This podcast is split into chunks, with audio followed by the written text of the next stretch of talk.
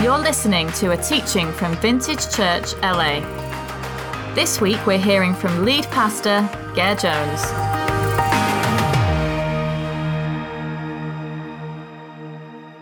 Well, today is Focus Sunday.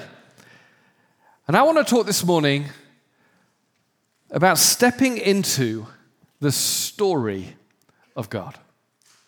As a church, Focus is a time where we remind ourselves of who we are, individually and also as a family. And this morning I want to look at what it means for us to be called to step into the story of God. The story you live in is the story you live out. The story you live in is the story you live out. And everyone in Los Angeles has a story that they're living in whether to become famous or to be successful, or whether to be the best parent in the world, or find a spouse, or find something else, whatever it may be. We're living in a story. The story you live in is the story you live out. But when you become a follower of Jesus, those things aren't bad, but you get those smaller stories and put them into a much bigger story the story of God that your life is not just about you, but you are called into the story of God.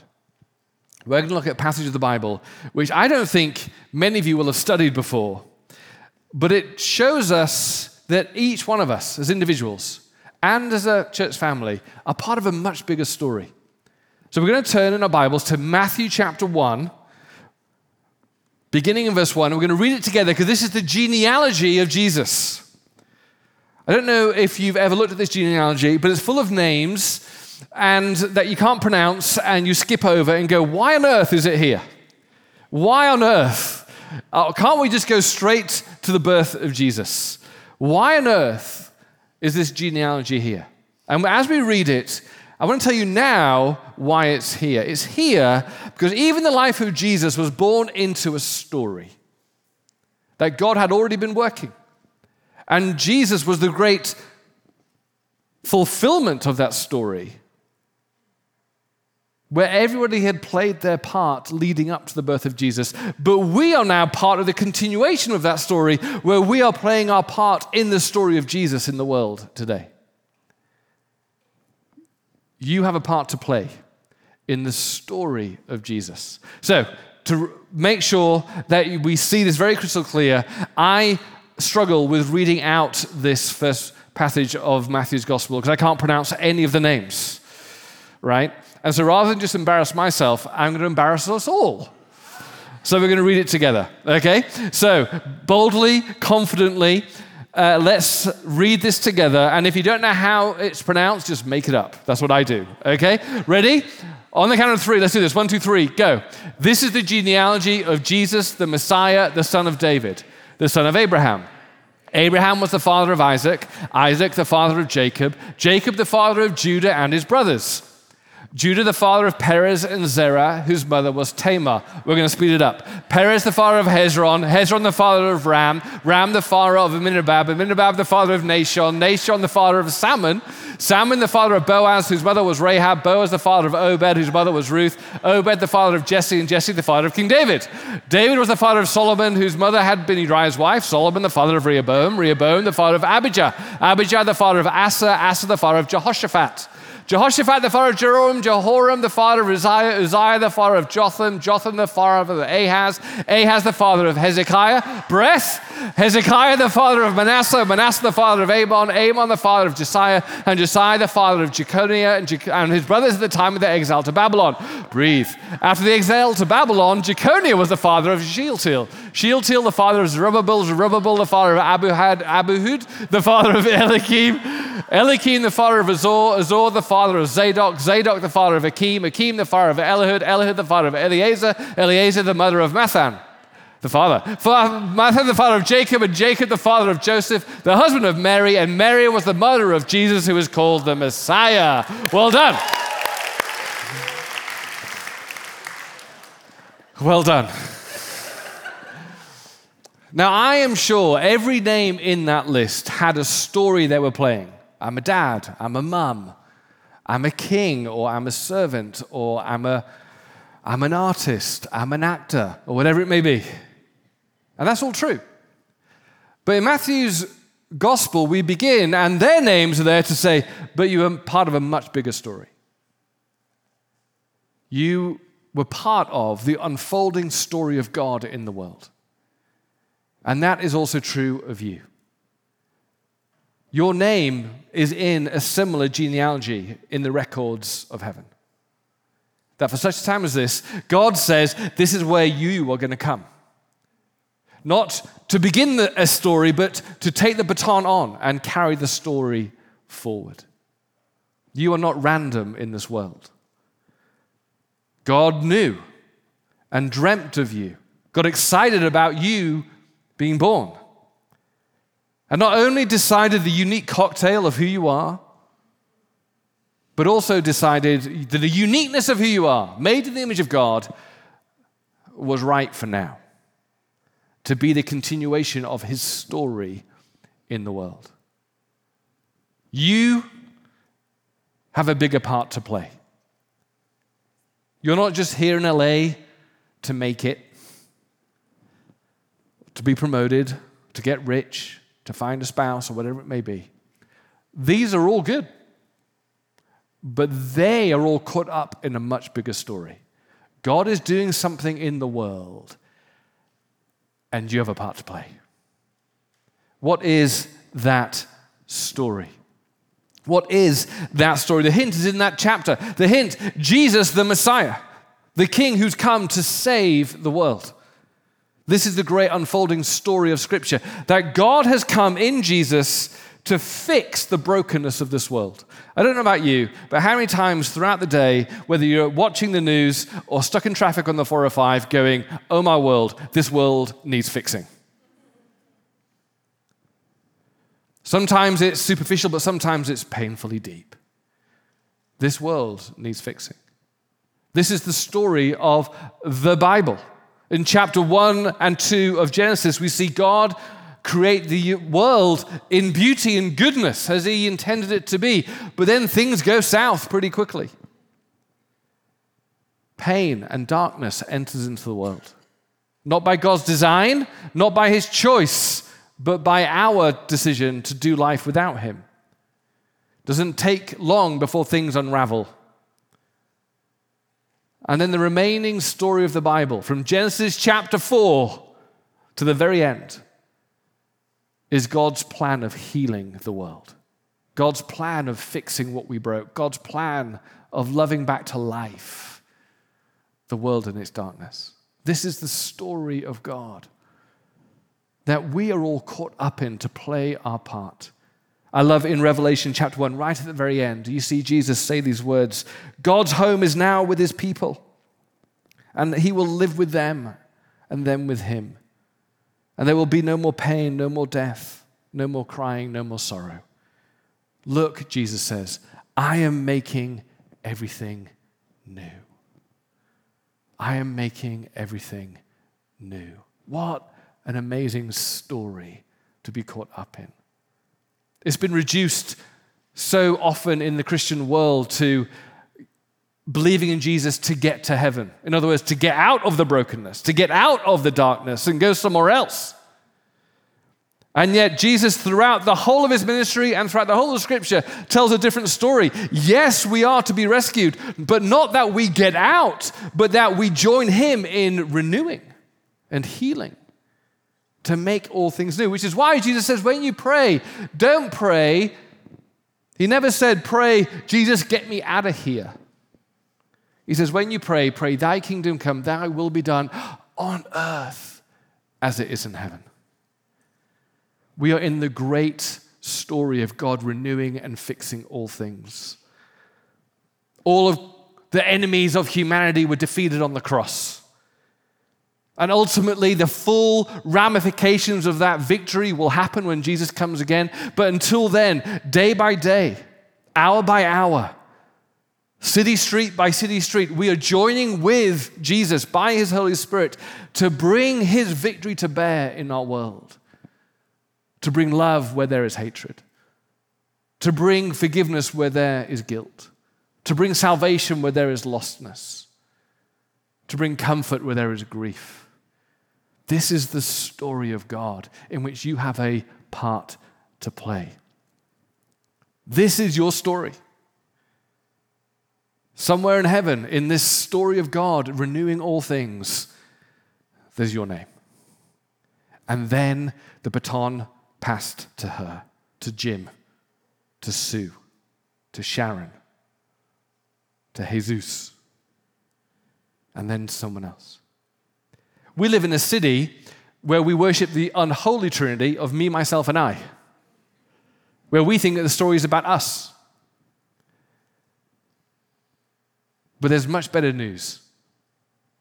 And that is to get out of ourselves and realize that God has created the wonderfulness and uniqueness of who you are, but for a bigger story, a story of eternal significance. And that is also the same with our church. Vintage is part of a story that didn't begin with vintage, but we came into the city and joined with God in what He was already doing in seeing our city come alive in Jesus Christ. Whenever you get up in the morning and think, God, what is the story that I'm stepping into? It's good to look back, isn't it? Like this genealogy, oh my word, so many people have been sowing into this story. King David, Jehoshaphat, all these guys, all these women. And now it's my turn to continue the story. So it is even in our city that we as a church are stepping into a story that God has already been working great things before I, you, vintage was around. As we look to the future of our church, we first have to look back and go, God, we're stepping into a story and we need to know what that story has been. Did you know LA has a rich history of God doing great things here? Great things here. I'm a bit of a, a nerd when it comes to the history of our city, and particularly what God has been doing through the beauty and the pain in our city. But some of the some of the movements of God have been significant. We have a slide here showing a few of my favorite kind of God moments in our city. The first is 1904 with William Seymour in the Great Azusa Street Revival. Downtown, there's a little street, is very insignificant in, in its beauty. It's more of an alleyway today. But in 1904, 1906 rather, God poured out his spirit in a home there as William Seymour preached and the Pentecostal movement was born.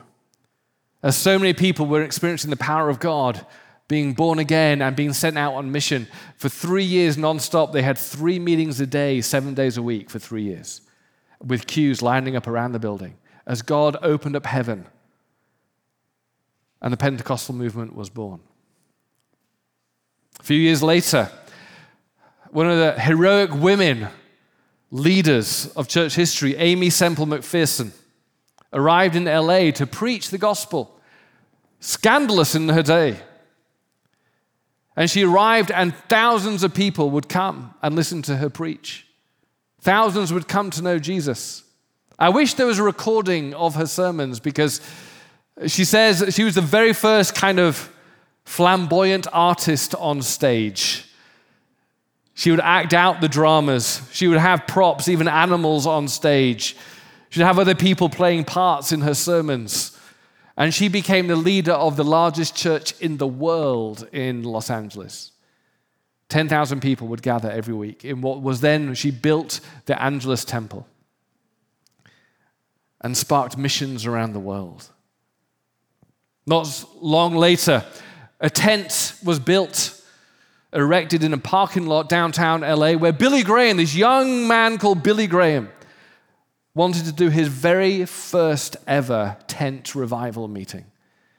Campus Crusade partnered with him for a three week, let's be bold, let's be faithful, well, let's hope God keeps us going for three weeks. Well, after one week, they realized God was doing something special. And they had to keep postponing, like extending rather, extending the meetings. One more night, one more night. And three weeks turned into four weeks. Four weeks turned into five weeks. Until eventually, eight weeks in, Billy Graham had preached to over 350,000 people coming through this tent to hear the gospel of Jesus Christ. You then see Billy a few years later fill the Colosseum. As God has often opened up his heavens in our city. And of course, many in the room and many friends of mine now tell me the stories of the 1960s with the Jesus movement, when the story of the hippie generation coming out of Woodstock and falling in love with Jesus. And many in our church today remember those days of people lining the beaches along Santa Monica Bay and down in Orange County, lining the beaches to be baptized. My own bishop who's a wonderful man called Todd Hunter, tells the story of him and his young bride, hippies, doing all the hippie stuff, going into a meeting full of hippies with a guitar, singing these strange new songs, and just accepting Jesus at the very end. He says the story I accepted, we said this prayer at the end to accept Jesus, and we walked away, and we knew our lives had changed forever. We knew Jesus. And then since then, there's been others. Did you know on the west side of LA was the very first vineyard church? As the vineyard movement then spread around the world with John Wimber and others. Church of Nazarene started just up the road as they had a, a, heart for Jesus and local mission as it spread around the world. Jack Hayford, just across the mountains in Church on the Way. I grew up reading these books by Jack Hayford in this mega church somewhere in California. I didn't know where that was, but I'd seen Karate Kid and it kind of looked cool. God has been doing great things in our city. Unlike many others, God doesn't want to leave LA. He loves it here. And He wants to continue the story in this epicenter of global cultural influence to see His kingdom transform our society to see reconciliation, to see justice, to see mercy, to see heaven fill the streets of our city. This is the story you're stepping into. This is the story that God says you have a role to play. This doesn't happen with a few people on stage. This happens when the body of Christ says, This is our story, and this is why we're here. This is why vintage came about the story of the church you're in. How many of you were around when we started Vintage Church in 2011? Two or three? My wife was. That's great. Amazing. we didn't come here just to be part of a church that would sing a few songs and do a few Bible studies. We came to play our part in the ongoing story of God in this city. And it's been quite an adventure. Do you remember when, you, when Barack Obama left the presidency and you look at, oh my word, the, these last 10 years or whatever it was he was in office, man, they took a toll. Well, this is us as we arrived in Los Angeles 10 years ago. and I look at that and go, oh my word, I used to look very different the last 10 years. Uh, and I asked permission for my daughter in the cycling helmet to put that photo up there. because, yes, she, I think she was on a bike, she just didn't want to wear a cycling helmet. But we arrived 10 years ago in, in our city. And we knew that God had called us to play our part in the story of God. But we arrived, and there was only one person here, Amy Ho, who's still part of our community. And we rented an apartment, three small children, there they are, around the corner on 18th and Washington. Our furniture arrived a bit late, and we sat down in that room, in an empty room, got some takeout pizza, and we said, Lord, you've got to do something. What are we doing? And slowly but surely, through God moment after God moment, amazing building relationships and seeing Him work, slowly but surely, God started to, started to unfold a new community being birthed on the west side of LA. It was very touch and go to begin with. I remember the first meeting. Uh, we thought, oh no, we need a, we need a worship team. No, put that down. Just wait for me to say the slides before we put them up. The very first meeting was like, we needed a worship team. And so we had to hire some worship folks. Lizzie was, Lizzie was on the door, welcoming people and doing the kids' ministry, which is just our kids at the time. and I said, I'll preach, and I leafleted the whole area. I said, look, come and check out this new church. And so we opened up, and it was very exciting as three people showed up. I thought, this is the beginning of many. And I kept looking down the street, and it was just the three people. And they were all from one family. And they sat there faithfully. And you know, as a church planter, you think, this is touch and go. Do I just abandon the service right now? And there's more people on stage than in the seats. But as a church planter, you go, no, here we go. And I preached that family the best, the most bespoke sermon they've ever heard in their life, just for them. But that was the beginning. God, you've got to do something. We're stepping into your story. We don't know what it looks like. After a few weeks, put up this next slide now. After a few weeks, we thought we were like massive megachurch because we were like 20 people. And if the room felt full, because do you see the optical illusion? I covered the seats with curtains from IKEA, right? No one knew those were empty pews. And we started, that's 2011, just before Easter 2011. But we knew God had called us. We knew for two reasons. We knew because one weekend when I came out to LA before this, Lord, are you calling us to the city? I'm not a in love with LA kind of guy before we moved here. I'm not an artist, I'm not an actor, shock horror, you know, I'm not a musician, I'm a lawyer by trade. I thought the last place you're going to call me to connect with culture is Los Angeles. But we were invited to come out. I remember walking on the beaches thinking, really? Is this where you're calling us? And it was a God moment because I was actually further up the bay towards Malibu, looking back towards Santa Monica. And I remember feeling the heartbeat of God for the city. And that heartbeat didn't cause me to giggle and celebrate. It caused me to cry. As it felt like, just for a moment, God removed the curtain of sunshine and palm trees and showed me the, the loneliness, the pain, the trauma, the evil, and God's love to bring healing to this city. And over time, Lizzie and I felt together God is calling us to come out. And once we arrived, after a few weeks, we're part of a bigger network of churches back in England called Holy Trinity Brompton Network. And they had their annual conference, and so I flew over to that. And we were in a worship context, singing songs like we were doing this morning.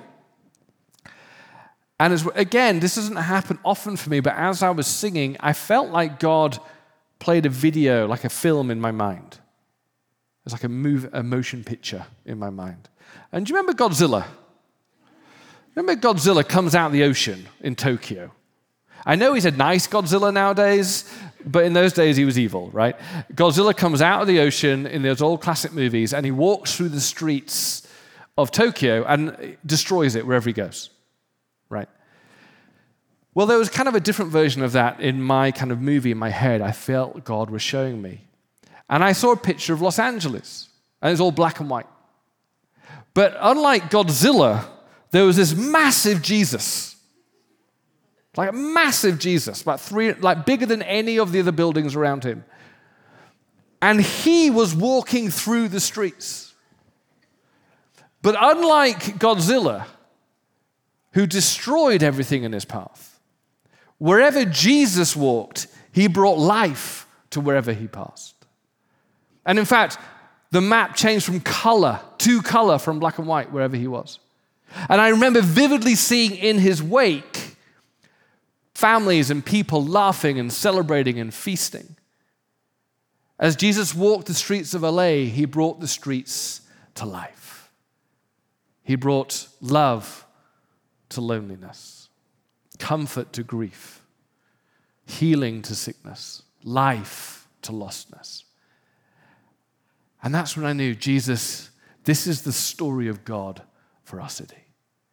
And as the body of Christ, the church, You want to work through us to bring life to the streets of our city.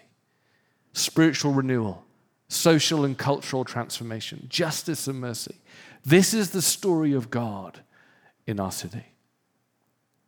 And so we planted the church and started, and we started to grow. We were in Westwood for a season. We outgrew that and went to Uni High up in West LA. And then we had this email from an elder of this church here who we'd never been to, never heard of, except that our son went to preschool here at the time.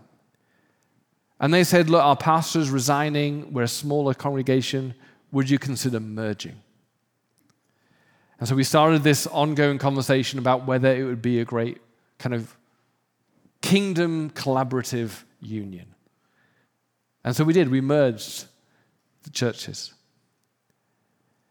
And it was at that point I realized we thought, and this may be like you think, or I think, we thought the story began when we planted vintage.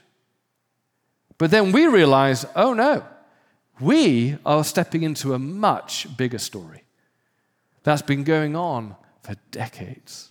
The story of what God has been doing in this location. Got a slide here to show that in 1925, the first building was built on this location, Trinity Church, to worship Jesus and proclaim the gospel. That building in the top left is what used to be on this site. Santa Monica was growing, it was a tourist destination. People were leaving LA to come near the beach. The community was growing rapidly, and someone said, We need to plant a church. And be- thus began the gospel proclamation on this location in 1925. In 1948, they said, This church is too small. And so they demolished it and see the gathering of people in the bottom left. That is the dedication of the new building that was to be built and my estimation geographically is that group of people are standing about where you guys are right now, this location, as they dreamt of a bigger home that they could actually declare the faithfulness and the gospel of Jesus to the west side of LA. That next picture is people actually in the congregation rolling up their sleeves to help. They didn't have enough money just to pay someone to do it. But the people of God stepped into the story of God. Come on, let's build this thing. Weekends and evenings with the contractor, they all joined in to build this home of the gospel. And you see on there the, the, the infrastructure of the church going up and the big circular arches, which you can see today in the roof here. The next slide shows uh, the new building as it was constructed in the bottom right hand from what it was in 1925. And so the story of the gospel. And you read the history of this building being full to the rafters in the 50s and 60s with people coming to know Jesus. Pastor Fred Judson at the time was an amazing preacher, moved by the Holy Spirit, preached the gospel faithfully, and saw thousands and thousands come to know Jesus. This is the story that we are sitting in the seats of today. What began almost 100 years ago, 1925 the baton passes to us to push it forward for the next 100 years.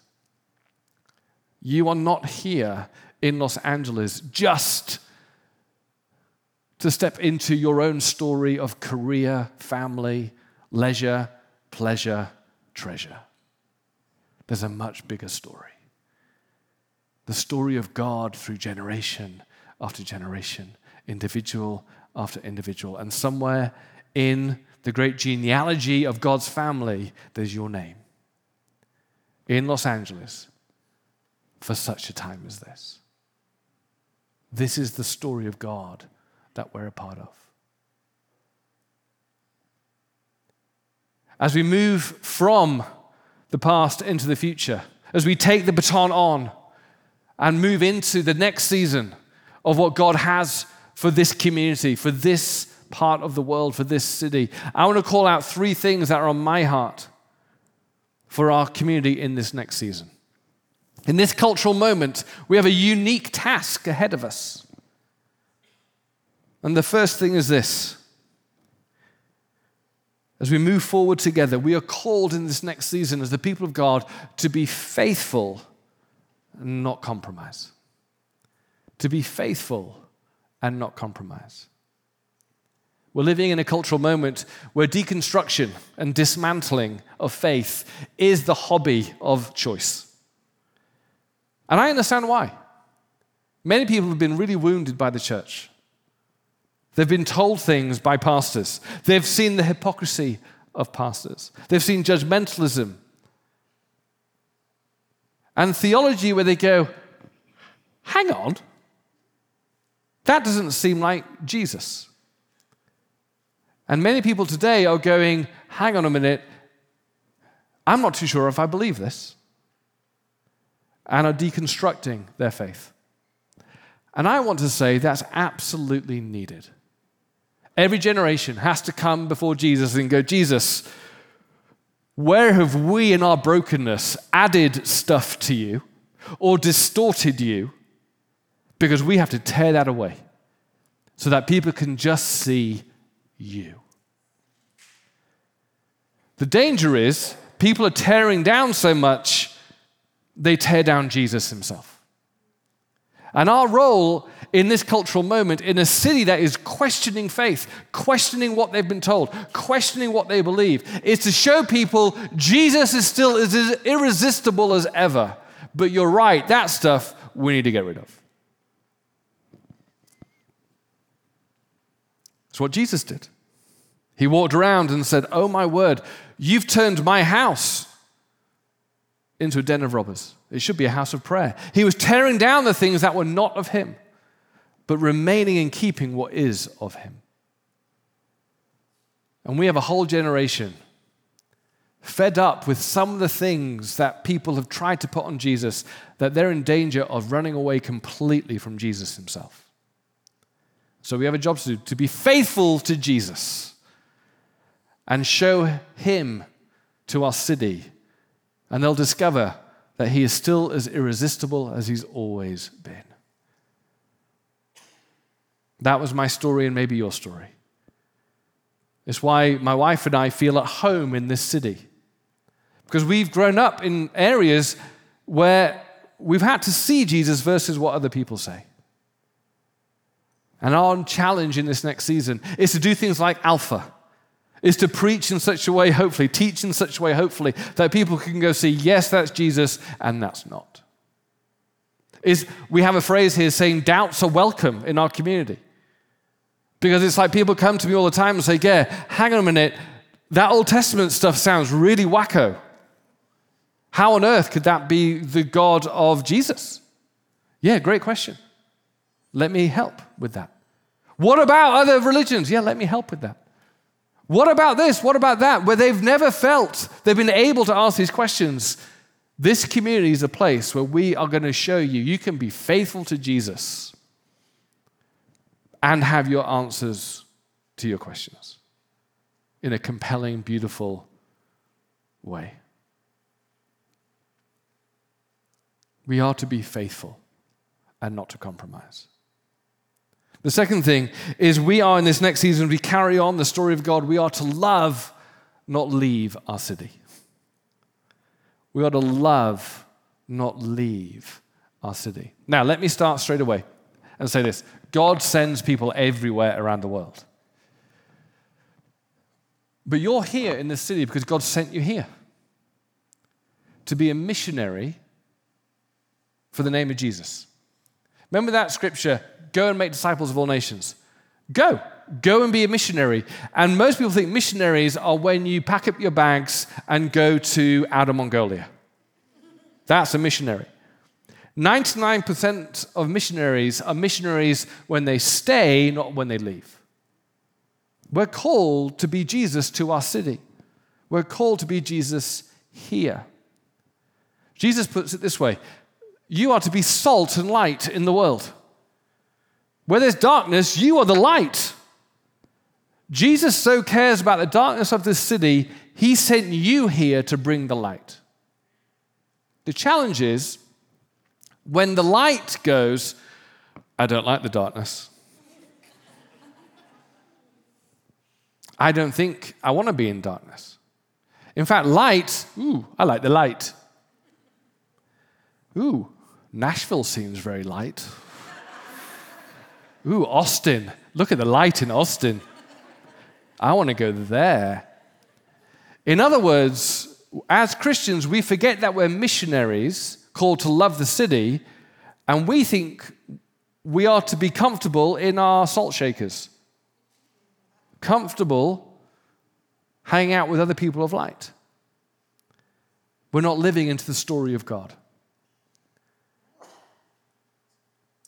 Now, just, just to get really honest, I love LA, but I also really struggle with LA.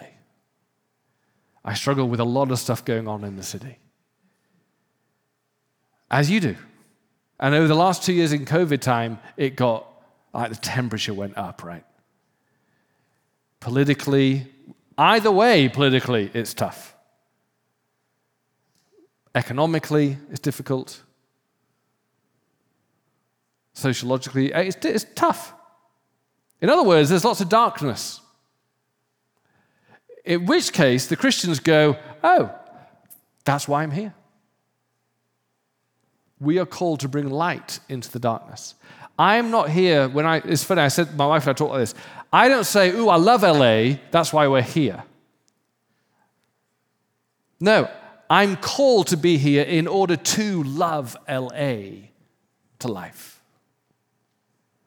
We've culturally bought the story is that you choose to live where it's most convenient and comfortable, where it works for you in your taxation policies, in your political policies. And I just want to say to all of us God can call us to stay or send us. That's God's prerogative. I'm, I'm not God over in your life at all. Oh, my word, no. But if you are to leave LA, go because God is sending you, not because you are sending you. Because we're missionaries. We're part of the story of God. And my heart has broken slightly over the last year when people say to me, I'm leaving the city because I just don't like this or that. I go, that's fine. You can leave the city, bro. But is God calling you to leave the city, or are you just wanting more comfort? Because I don't know. My Bible says we're salt and light in the darkness. I don't know what your Bible says. And this city has suffered. Part of the reason why this city has suffered so much is people haven't loved the city, but taken from it and left. And I remember God saying to me, Will you love my city not for what you can get out of it, just because you're to love her? So, anyway, only God is in charge of your life. Never do what your pastor says, always do what God says. right? That's a lesson I learned the hard way. Always do what God says. Never listen to me, except me telling you, make sure it's God telling you. All right? Does that make sense? Thirdly, we are to be family, not flaky. Family, not flaky. We have a job to do in the city, to step into the story of God, to see heaven renew the streets of our city. And I don't know about you, but I think that's kind of hard because being in the city, being around darkness is tough, right? The only way we can do that is if we have one foot in the city and one church in the family, one foot in the family of God where you can be encouraged, people praying for you, you can be equipped, you can help equip others. We are a missionary body then going out six days of the week into our city. But the only way that you can be overflowing with the power of the Spirit and overflowing with love for the city is that you're being recharged every week by the presence of God through the local community. And that's why I love our church, is because we're a family here, equipping each other to go out to the city filled with the truth of Jesus Christ by the power of the Holy Spirit. There's no way you can do that if you date other churches and just date lots of churches, never go exclusive. right? You can't. You will never be charged enough. You will never be full enough. You'll never actually have the what you need if you flit around lots of other churches for your spiritual experience, which is just really for you. Believe me, a couple of friends with mimosas is not enough for your spiritual community. It's not. I'm not poo pooing that. And I've had a hard time with church. You know me. If you heard my story, I've had a hard time with church. But what I don't do is reduce the need of a church, the need of a family to equip, to support, to befriend, to encourage, to pray for, to carry in times of need, to help you in marital difficulties, to help you with your kids, to help you in your singleness, to help, you know, all these things. If we are to be salt and light in the city, we got to be family. We've got to be here for each other. And that means here for each other. That means people need you just as much as you need them. And so there's a little encouragement. Go exclusive with some church in the city, whether it's vintage or someone else. I have zero desire for any kind of growth for growth's sake of our church community. But I've got great desire for you to be plugged in to a family of God in this city, where you can play your part to be one foot in the church that you can then go out into the world and back again. Oh man, it was a great week. This is what God did. Oh, great. I'm out again. That's amazing. Okay, you need to pray for me now because this happened. Okay, all right. Now I'm going out again. This is okay. Now my kids, uh, let me tell you what happened to my kids. Okay, now I'm out. We come every Sunday back into the family. And then we go out into the mission field Monday through Saturday. If you are truly stepping into the story of God, you need to be a part of the family of God. Otherwise, you'll get picked off really quickly.